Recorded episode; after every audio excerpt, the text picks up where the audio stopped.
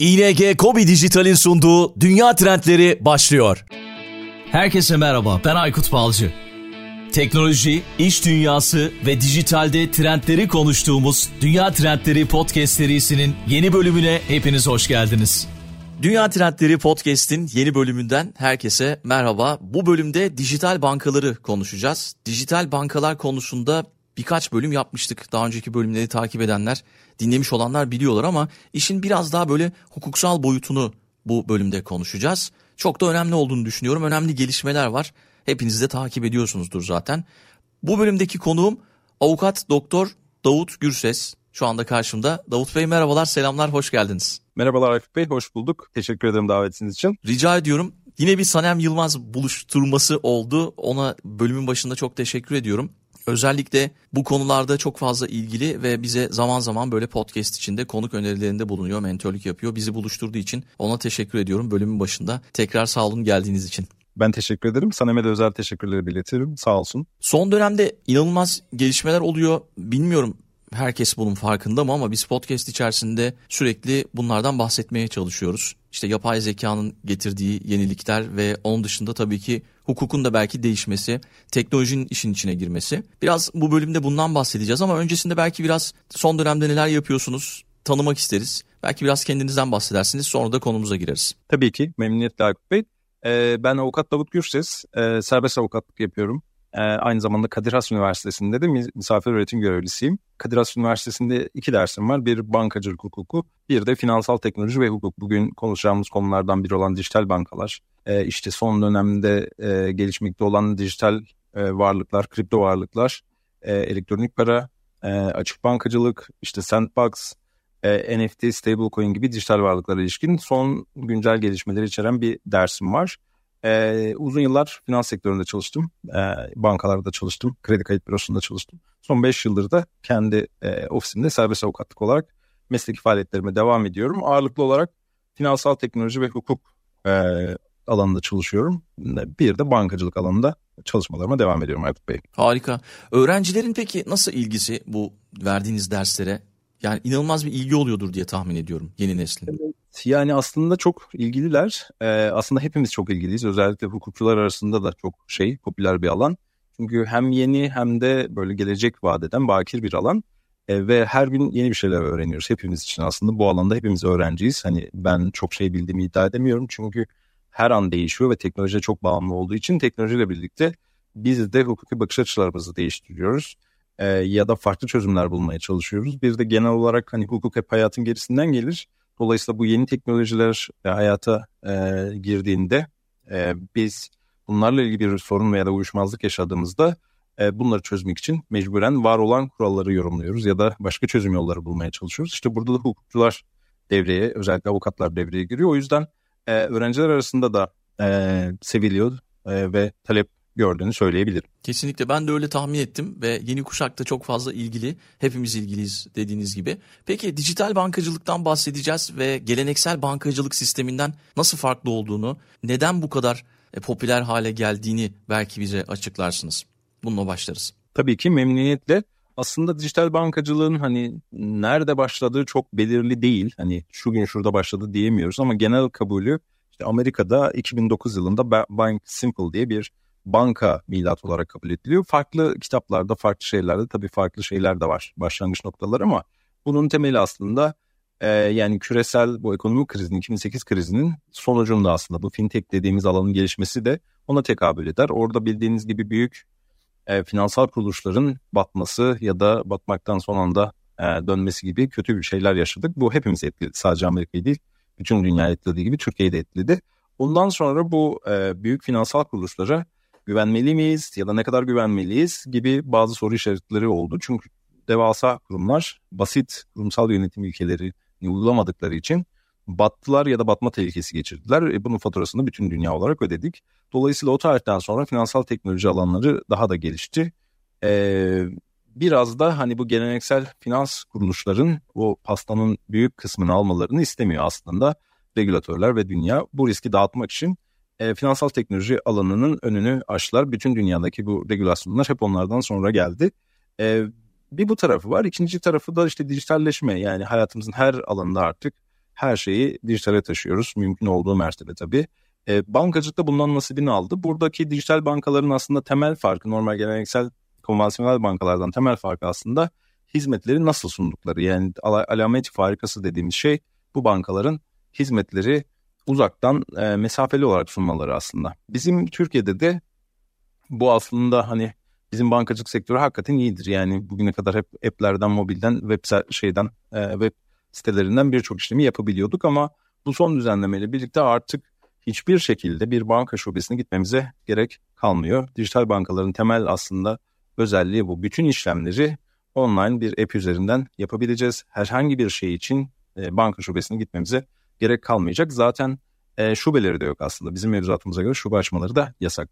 E, o yüzden hani hem bu 2008 krizi hem de dijitalleşmenin e, bankacılığa yansıması olarak dijital bankalar dünyada olduğu gibi bizde de artık e, faaliyetlerine başladılar. E, bu nereye gidecek devamında aslında şey gibi e, bankalardaki verinin fintechlere açılmasıyla başlayan o sürecin bir parçası olarak görebiliriz. Burada da bankalar artık dönüşmek zorundalar. Bunun ilk adımı bence dijital bankalar diyebilirim. Gelecekte şey olur mu acaba? Yani dijital bankalar şu anda dijital bankalar diye adlandırılıyor. Şube açamadıklarını söylediniz. Gelecekte tüm bankalar dijital hale gelecek herhalde. Gidişat onu gösteriyor birazcık da. Ya öyle aslında bizim Türkiye'ye baktığımızda da Aykut Bey ben hani e, bu uzun süredir işte bankacı kanunu eğitimi de veriyorum. Orada mesela ilk hani eğitimin başında bir bankacılığa bakış atıyoruz. Yani Türkiye'de kaç tane banka var, kaç tane banka şubesi var, işte bunların finansal yapısı nedir diye. Oraya baktığımda hep e, 2017'den sonra banka şube sayıları düzenli olarak azalıyor. Yani 2017'den 2023'e ortalama böyle 2000 şube kapanmıştır. E, bunun sebebi de aslında dijitalleşme. Yine nüfusun gençleşmesi tabii ki. Hani var olan nüfusun akıllı telefon kullanım e, oranı arttıkça bu şey de e, artacaktır diye düşünüyorum. Kesinlikle zaten bankalarda şubelere gittiğiniz zaman böyle ufak tefek işlemler olduğunda direkt şey diyorlar yani şube çalışanları. Mobil bankacılıktan yapabilirsiniz veya mobil bankacılığınız var mı diye soruyorlar. Veya işte mobil bankacılığı cazip hale getirmek için bir takım avantajlar da sunuyor bankalar aslında. Normal şubeyi onlar da herhalde yavaş yavaş bitirmeyi düşünüyorlar diye tahmin ediyorum. Evet yani aslında şube demek bankacılıkta maliyet demek. Yani bir oranının bir operasyonel maliyeti var, kirası var. İşte şube açtığınızda orada çalışan e, insana ihtiyacınız var. Oranın elektriği var, suyu var. Dolayısıyla hepsi maliyet demek aslında. Bankalar eskiden e, hani dijitalleşmenin bu kadar yoğun olmadığı dönemde özellikle mevduat bankaların şubeye ihtiyacı vardı. Çünkü bütün ülke satına yayılıp mevduat toplama açısından çünkü bankaların iki temel faaliyeti var. Mevduat toplamak ve bu topladığı faal, şey mevduatı aslında kredi olarak satmak. Dolayısıyla mevduat toplamak az maliyetli bir şey dışarıdan kredi almaktansa. Dolayısıyla mecburen ülke satına yayılıp oradan o toplanan sermayeyi mevduat olarak toplamak için şubeye ihtiyaç duyuyordu. E, şu an artık ona ihtiyaç var mı? Yine var gibi ama nüfusun akıllı telefon kullanımı, internet erişimi arttıkça bu şube sayıların ben daha da düşeceğini düşünüyorum ki zaten hani belki 5 sene sonra artık cebimizdeki fiziki para da olmayacak. Dolayısıyla öyle parayı elden götürüp yatırma ya da bunu ATM'den çekme gibi şeyler de belki görmeyeceğiz. Dolayısıyla şubeye olan ihtiyaç daha da azalacaktır diye düşünüyorum. Kesinlikle katılıyorum. Mesela ING Mobil kurumsalla KOBİ'ler ve işletme sahipleri şubeye gitmeden, evraklarla uğraşmadan, diledikleri yerden anında ING'li oluyorlar ve bankacılık hizmetlerinden şahıs şirketleri dahil anında yararlanmaya başlıyorlar. ING Mobil kurumsal üzerinden cebimdeki danışman Kobi ile görüntülü görüşerek tüm Kobi ürünleri hakkında detaylı bilgi alabilir ve uygun ürünlere başvurabilirler. Üstelik Aralık ayı boyunca ING Kobi dijitallilere özel 5000 liraya varan avantaj paketi de var. Yatırım yapmak isteyen, sene sonu üretimde gaza basmak isteyen Kobi'lere burayı çok iyi dinlemelerini tavsiye ediyorum. ING'nin dijitale özel bir de kredi fırsatı var. Sene sonu yaklaşırken birçok Kobi'ye destek olabilecek ilaç gibi gelebilecek bir kredi fırsatı. Ondan da çok kısa bahsedelim. 60 ay vadeye kadar 250 bin liraya varan ve dijitale özel %2.39'dan başlayan faiz oranlarıyla krediniz ING'de sizi bekliyor. Ve son olarak gün içerisinde çok fazla ödeme yapmak durumunda olan bir faaliyet alanına sahipseniz bu özellikle dikkatinizi çekecektir. ING Kobi dijitalliyseniz EFT, FAST, havale işlemlerini ücretsiz olarak gerçekleştirebiliyorsunuz. Ee, her işin bir kolayı var. Detaylı bilgiye ing.com.tr'den ulaşabilirsiniz.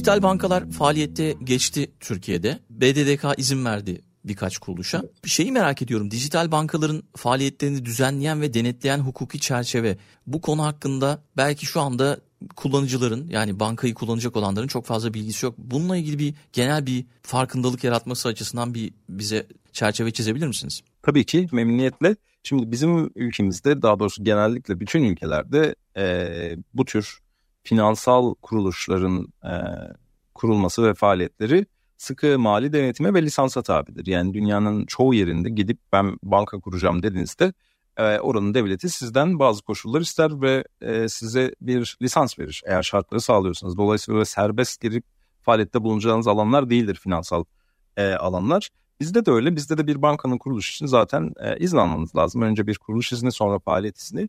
Dijital bankalar için de bu geçerli. E, birinci bizim buradaki temel mevzuatımız aslında 5411 sayılı bankacılık kanunu. E, dijital bankalarla ilgili yeni düzenlememiz ise bu kanuna dayanılarak 2021'in sonunda çıkartılan bir yönetmelik aslında. Yani bir kanun değişikliği olmadı.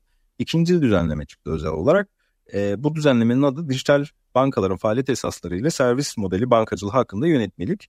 Bu 2022 tarihinde yürürlüğe girdi. Ondan sonra da zaten kuruluşlar izin başvurularını yaptılar. Şu an için bu yönetmelik aslında çok çerçeve ve şey yani küçük bir yönetmelik ama zaten bizim bankacılık mevzuatımız çok detaylı, çok kazüstik. E, kanun işte 203-204 maddeden oluşuyor ama bunun altında 20-30 tane yönetmelik, tebliğ genelge var. Dolayısıyla dijital bankalar için sadece özel bir yönetmelik çıktı. Orada sınırlı bir madde var, özel durumlar var. Onlar haricinde zaten bizim normal bankacılık mevzuatımızda bu bankalara uygulanacak. O açıdan e, sadece özel hükümler getirildi.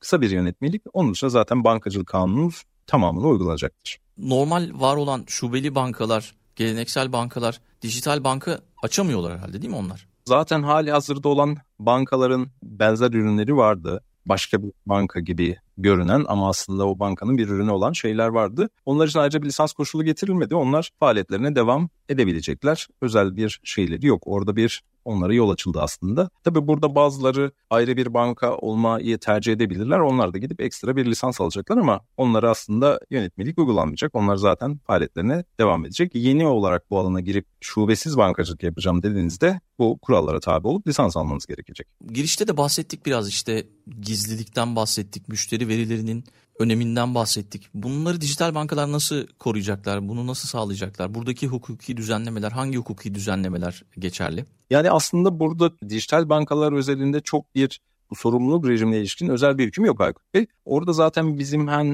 e, genel mevzuat hem de yargı uygulamamızda bir istikrarlı uygulamamız var zaten. Bu tür şeylerde eğer müşterinin hesabının hacklenmesi ya da oradaki varlıkların çalınması gibi durumlarda kendisinin bir kusuru yok ise zaten bütün sorumluluk bankada.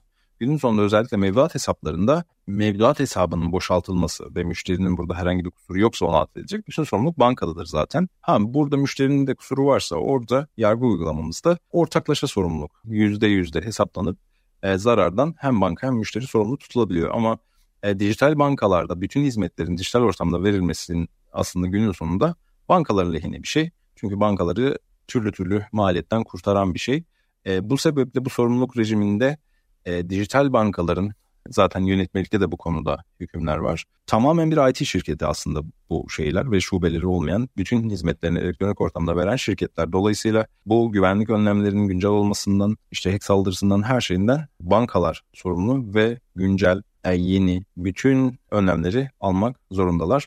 Burada tabii ki yine müşterilerin de sorumluluğu var. Bu sistemlere erişim için gerekli olan kullanıcı adı, şifre ya da OTP tek kullanımlık SMS gibi şeyleri herhangi bir şekilde üçüncü kişilerle paylaşmamaları lazım. Eğer bunların paylaşıldığı bir durumda tabii ki bankanın sorumlu olmayacak. Siz veriyorsunuz bilgilerinizi ve bu bilgilerle sisteme girip sizin varlıklara çalışacak. Burada sorumlu sizsiniz. Ama bunun ötesinde sistemden, sistemden kaynaklanan, internet sitesinden veya app'ten kaynaklanan bir güvenlik açığı varsa e, burada bankalar sorumlu. Bu şey tarafı yani kötüye kullanım tarafı. Veri gizliliği ve şey bakımından da bankacılık zaten aslında bankacının temelinde olan ilkelerden biri şeydir, müşteri sırrıdır. E, bu sadece değil dünyada da öyledir. Bankacılık bunun üzerine inşa edilmiştir aslında ve kutsal sayılan bir ilkedir. Hani son dönemde bu açık bankacılık muhabbetiyle biraz o ilke sarsıldı ama hala öyledir. Dolayısıyla hem bankalarda hem bankacılarda bu ilke çok iyi bilinir ve korunur. Müşteri sırrı her şeydir bir banka için ve bu konuda bankacı kanunda çok detaylı düzenlememiz var zaten. 73. madde sırların saklanmasına ilişkindir. Hatta bunun ihlali durumu da suç olarak düzenlenmiştir. Yine aynı kanun 159. maddesinde.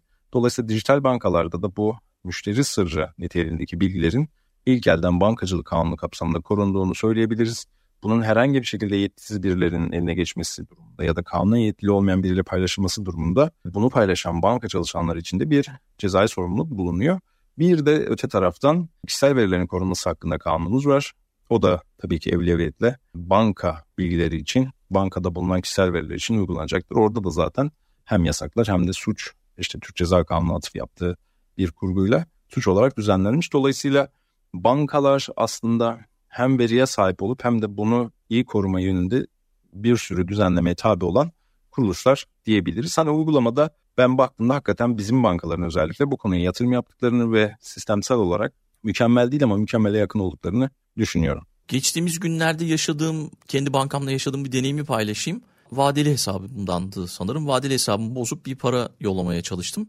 Hemen bir mesaj geldi. Biraz tutar yüksekti yani çok da yüksek değildi ama hani herhalde bir limit falan koydum ben hatırlamıyorum. Hemen bir mesaj geldi ve hesabımı kilitlediler.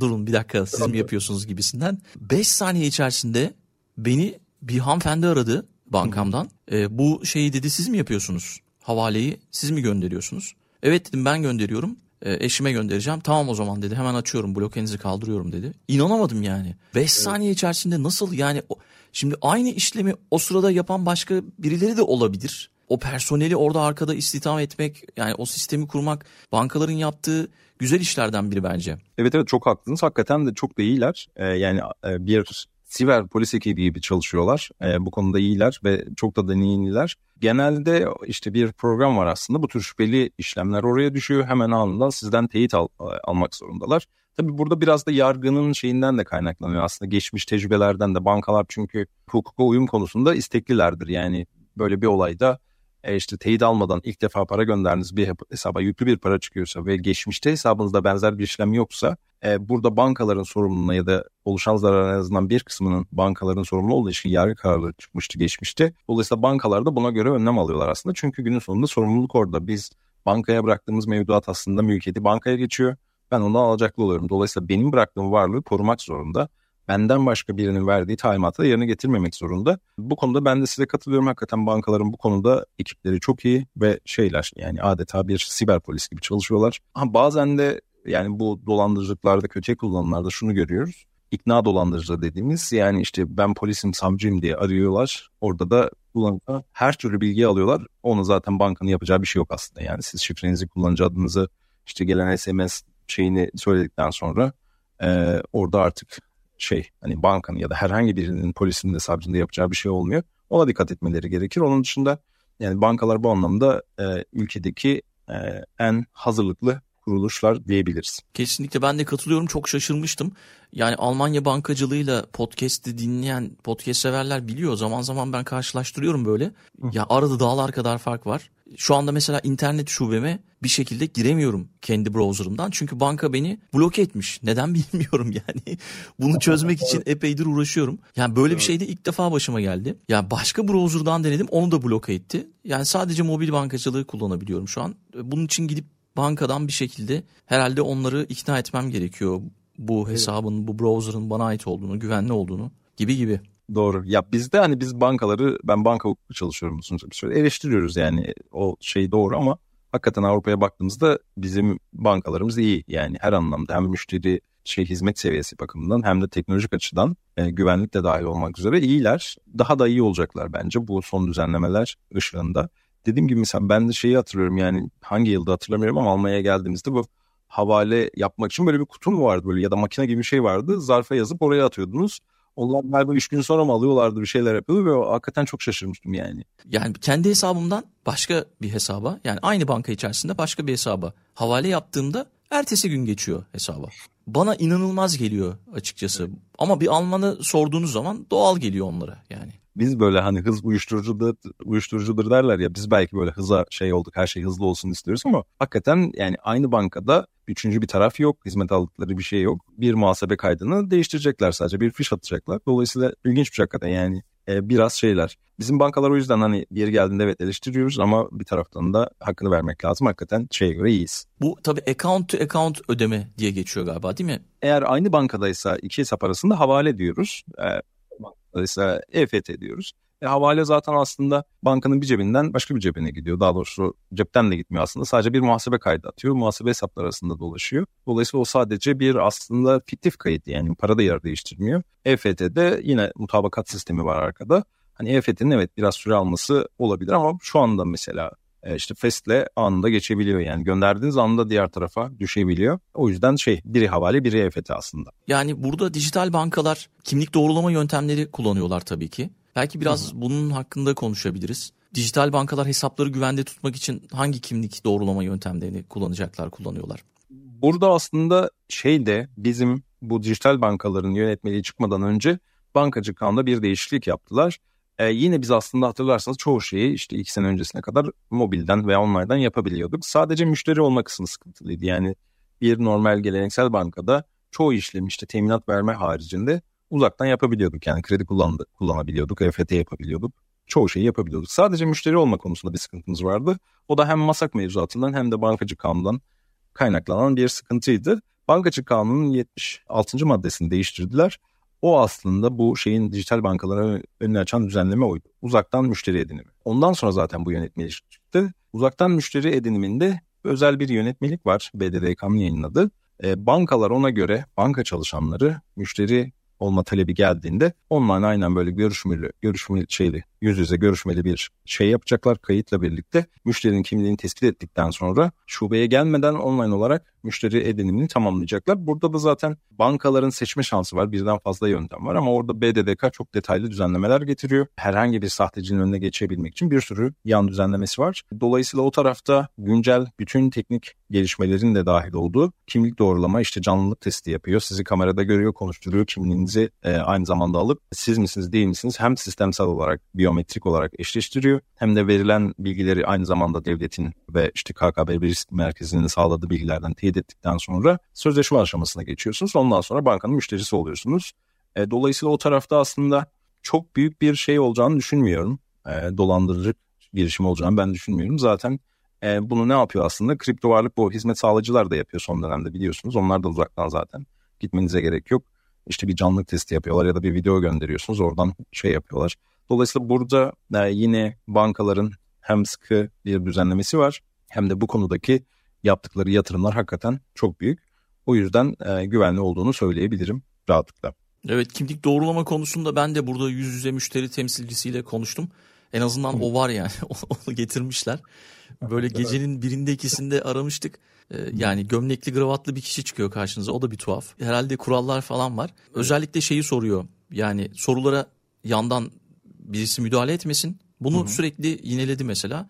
Sonra ben bunu Almanya'daki bir fintech'te çalışan arkadaşıma sordum. Onlar da aynı firmayla çalışıyormuş. Sadece bir firma varmış Almanya'da. Ve şey bu kuralmış yani sormak zorunda oldukları belli sorular varmış yani. Doğru aynen bizde de benzer şeyler var. Soru seti var zaten onları sorar. Yine benzer şekilde e, bir şüpheye düştüğünde e, başka bir kimlik isteyebilir sizden. Zaten oradaki kimlik türleri de sınırlı. E, benzer düzenlemeler aslında bizde de. Bu şeyler hani zaten e, artık hani bu dijital çağda yani bir sözleşme için şubeye gitmenin çok bir manası kalmadı bence. Yani tabii ki burada da risk var. E, ama bu risk hani normal şubeye gelip bankayı dolandırma riskinden yüksek mi? Bence değil. Zaten yani 100 kişi geldi %1 midir? O %1 için sistemi değiştirmeye gerek yok zaten. Önlem alırsınız artırırsınız şeyi. E, dolayısıyla bence çok riskli değil. Tabii bu biz hani teknolojiyi kullanıyoruz. Bankalara yani uzaktan erişiyoruz. Her türlü işlemi yapıyoruz ama hani biraz daha yaşı olgun olan e, büyüklerimiz biraz buna çekinceyle bakıyorlar. Hani gidip illa bir insan göreceğim orada fatura yatıracağım. Göreceğim bir dekont alacağım. Onların böyle fiziki şeylere dekonta sözleşmeye daha fazla güveni var. Hani bizim bize gelen e-postamıza ya da ekranda gördüğümüz online dekonta biz güveniyoruz ama onlarda öyle bir şey var. O da zamanla aşılacaktır diye düşünüyorum. Peki bu kayıt ediliyor herhalde değil mi görüşmeler? Kaydediliyor çünkü ileride şey olabilir, bir dolandırıcılık girişimi olabilir. Benim adıma biri hesap açtı, savcılık veya mahkeme isteyebilir. Bunlara göndermek için artı denetimler hem bankanın kendi iç denetimi hem de BDDK denetiminde e, bunlar e, gösterilecektir. Çünkü bu şey kimlik tespitinden sonra ve teyit ve doğrulamadan sonra sözleşme aşamasına geçiyor. Dolayısıyla sözleşmenin de bağlayıcı olup olmadığı için buraya bakmak lazım. Hakikaten gerçekten Davut mu, gerçekten Aykut mu dediklerinde bankanın bunu ibraz etmesi lazım. Bir de zaten bankalarda bu şeyleri, bilgi belgeleri 10 yıl saklama yükümlülüğü var. Bu kapsamda zaten bankalar bunu saklamakla yükümlü. Peki farklı ülkelerdeki hukuki düzenlemeleri mutlaka takip ediyorsunuzdur. Bankacılık sistemimiz üzerindeki etkileri nedir? Dijital bankacılık üzerindeki etkileri nedir? Yani biz oralardan yararlanıyoruz herhalde tabii ki yararlanıyoruz. Aslında dünya artık hani küçük bir köy gibi herkes birbirinin ne yaptığını takip ediyor ve görüyor. Dolayısıyla bizdeki aslında çoğu gelişmelerin yani hiçbirinde ilk değiliz zaten. Yani dijital bankada değiliz, açık bankacılıkta değiliz. Dolayısıyla birileri bir şey yapıyor ve güzel iyiyse diğerleri onu takip ediyor aslında. Biz de o anlamda takipçiyiz. Hem Avrupa Birliği hem işte uzak doğuda çok güncel gelişmeler oluyor. Burada lisans konusunda özellikle e, tabii ki her ülkenin kendi düzenlemesi var. Orada finansal alan aslında giderek karmaşıklaşıyor yani. E, para şirketleri var, işte kriptocular var, bankalar var, e, yatırım aracı şirketleri var.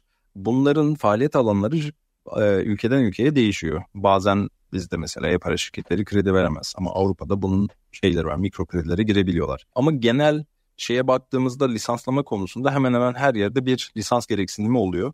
Biz bu anlamda işte uzak doğu işte Hong Kong, Kore, Tayvan gibi ülkelerde onlar bu dijital bankalar için tamamen ayrı lisans kurgulamışlar. Bizimki onlara benziyor aslında. Dolayısıyla biz de ayrı bir lisans veriyoruz. E, lisanslama bakımından işte bazıları ayrı, bazıları hiç normal banka gibi lisanslıyor, bazıları da tamamen serbest bırakıyor gibi. Dolayısıyla biz de bu anlamda işte uzak doğu ekolü diyebiliriz ama tabii tam da değil çünkü biz bir taraftan da Avrupa Birliği şey mücadele şeyindeyiz. Dolayısıyla Avrupa Birliği mevzuatıyla da aslında şeyiz, bağlantılıyız. Tabii ki bizi etkiliyor. Bize ama genel olarak Avrupa Birliği mevzuatını takip ettiğimizi söyleyebiliriz. Orada tabii ki ufak değişiklikler olabiliyor. Bize daha uyan ülkeye ya da uymayan hükümlerin çıkarıldığı, uyanların eklendiği düzenlemeler olabiliyor ama genelde biz Avrupa Birliği'ni takip ediyoruz diyebiliriz. Mesela en son orada işte şey kripto ile ilgili bir düzenleme çıktı Mika. Sizler daha iyi bilirsiniz orada. Yanılmıyorsam 2024'te yürürlüğe girecek. Bizde de şu an mesela o alan ısınmaya başladı. Ee, yine açık bankacılık PSD2'dan vardı. Biz onları takip ettik. Hatta şu an PSD3 gündemde. Ee, dolayısıyla o tarafta da biz açık bankacılık ve dijital bankalarda da Avrupa Birliği'ni ana eksende takip ediyoruz diyebiliriz. Peki son soru olarak belki açık bankacılıktan da bahsedelim. Onunla ilgili çok fazla soru geldi bana. Yani açık bankacılığı tam olarak anlayamadıklarını, neden gerek var böyle bir şeye diye sordular. Açık bankacılık iş modelleriyle birlikte gerçekten böyle fintech alanında belki düşünülmesi gereken birçok fırsat var. Tabii Bu ki. konuda neler düşünüyorsunuz açık bankacılık konusunda? Peki ya şimdi aslında açık bankacılık dediğimiz şey şu bankalarda olan müşteri verilerinin müşterilerin talebi üzerine fintechlerle paylaşılması. E, niye paylaşıyoruz? Fintechler bu veriyi alacaklar müşteri lehine, tüketici lehine rekabetçi, efektif ve ucuz yeni hizmet ve ürünler yaratacaklar. Bu yeni 2008 işte bu Amerika'daki krizden sonra devletler fintechleri yani geleneksel finans kuruluşlarının yerine ya da yanına daha ufak çaplı şirketlerin desteklenmesi kararını aldıklarında fintechlerin elinde veri olmadığı anlaşıldı. Çünkü veri yoksa siz yoksunuz. Yani istediğiniz kadar finansal ürün yaratın. Onu denemedikten, test etmedikten sonra müşteri verisi olmadan bir hiçsiniz. O sebeple bütün dünyada olduğu gibi Avrupa Birliği'nde de bankaların kendilerindeki müşteri verilerini, müşterinin talebi üzerine bu fintechlerle paylaşılması bir zorunluluk haline geldi. Bugüne kadar işte PSD2'nun getirdiği yenilik buydu. Ondan önce böyle bir zorunluluk yoktu. Yani müşteri istese bile banka vermiyorum diyebilirdi. Bizde de öyleydi. Çünkü müşteri sırrı ben bunu veremem. Sizler benim kadar iyi koruyamazsınız. E, bankalarda da aslında bu müşteri verisi vardı ama bankalar zaten Türkiye üzerinde konuşuyorum. E, zaten iyi para kazanıyorlar. Yeni bir ürüne ihtiyaç var mı? Yok. E, müşteri verisi de var. Zaten rakipsizler. Dolayısıyla onları böyle inovatif şeyler yapmaya iten bir tetikleyici yoktu. Şimdi bu şirketlerin gelmesiyle ve bu düzenlemeyle birlikte artık bu müşteri verileri, müşterinin talebi üzerine bu üçüncü partilerle paylaşılabilecek. Bizdeki açık bankacılık bir işte servis modeli bankacılığında var BDDK tarafında. iki de elektronik para e, mevzuatında FVG bentleri var. E, örneklerle gidelim nasıl bize faydalı olacak? Benim bankadaki verimin sahibi artık benim. Eskiden bankaydı. Bendim ama ben onu kullanamıyordum. Şimdi ben bunu işte benim için daha ucuz, daha inovatif ürünler yapacak finansal şirketlerle, fintech şirketlerle paylaşılması konusunda bankaya talimat veriyor. Banka benim verimi veriyor. ve o şirketler benim için yeni ürünler geliştiriyorlar. Mesela elektronik para rakamı 6493'teki iki tane şey var açık bankacılıkta kurgulanan. Bir, ben bir e, artık tek bir app üzerinden, tek bir finansal app üzerinden bütün bankalardaki hesaplarımı görebileceğim. Yani artık telefonumda her bankanın, her app ara şirketinin app'ine ihtiyacım yok. Bir app'ten bütün şeyleri görebileceğim. İkincisi yine aynı şekilde ben tek bir app üzerinden X bankasının app'i üzerinden diyelim Y bankasındaki hesabımdaki parayı hareket ettirebileceğim. Bu benim için ne? Birincisi ben cep telefonumda her bankanın her şeyin app'ini indirmeye gerek e, duymayacağım. E, onların şifreleri güvenliğiyle uğraşmayacağım. Sürekli zaten şifre yeniliyoruz. 6 ayda bir, 3 ayda bir unutuyoruz. Bir şifresi var hangisi hangisinin de. Daha da başındayız. Hani şu an belki e, ne bileyim benim için komisyon avantajı olacak. Bankadan EFT'yi X liraya yaparken burada X eksi 2'ye yapacağım. Çünkü rekabet artacak. Dolayısıyla o bankaların tek, sadece bankalar değil aslında finansal kuruluşların tek elinde olan o müşteri datası artık inovatif ve tüketici lehine ürünler geliştirmek üzere üçüncü partilere paylaşılıyor. Onlar da bize daha ucuz, daha rekabetçi, daha iyi, daha kullanıcı dostu ürünler yapacaklar diye bekliyoruz. Ee, bize faydası olacak aslında kullanıcı olarak. Ha, tabii şey riski de var yani bu küçük fintechler bankalar kadar verinin korunmasına e, ya da IT yatırımı yapabilirler mi? Yapamazlar. Orada evet bir soru işareti var. E, bunları hep birlikte yaşayıp göreceğiz. Açık bankacılık dediğimiz aslında müşteri verilerinin müşterinin rızasıyla üçüncü partiyle paylaşılması. Onların da müşteriler tüketiciler lehine güzel yararlı ürünler geliştirmeleri aslında. Konsept bu. Peki çok güzel özetlediniz. Çok sağ olun. Bizi dinleyenler de faydalanır bu bölümden. Kapatırken her zaman konuklarıma bir kitap önerisi soruyorum. Yani konuyla ilgili de olabilir, ilgili olmasa da olur. Tabii ki. Ee, yani hukukla ilgili diye düşündüm. Birincisi e, biraz şey olacak ama dijital bankalarla ilgili benim bir kitabım var. Bir kitap. Hukuk alanında sanırım ilk yazılan kitap bu. Hukuki açıdan dijital bankalar ve servis modeli bankacılığı. 12 levhadan çıktı yıl başında. Bir de yine dijital bankaların ben hukuk tarafını yazdım ama diğer taraf benim şeyim değil tabii ki. Dijital bankalar konulu Doktor Hüseyin Öcal'ın bir kitabı var. O da güzeldir. E, bu alana meraklananlar ikisini de okuyabilirler. Tamam. Podcast'in açıklama kısmında linkleri bulabilirler. Hocam çok teşekkür ediyorum. Bu bölümde konuğum olduğun için çok sağ ol. Ben teşekkür ederim davetiniz için. Umarım faydalı olmuştur. Görüşmek üzere selamlar. ING Kobi Dijital'in sunduğu Dünya Trendleri sona erdi.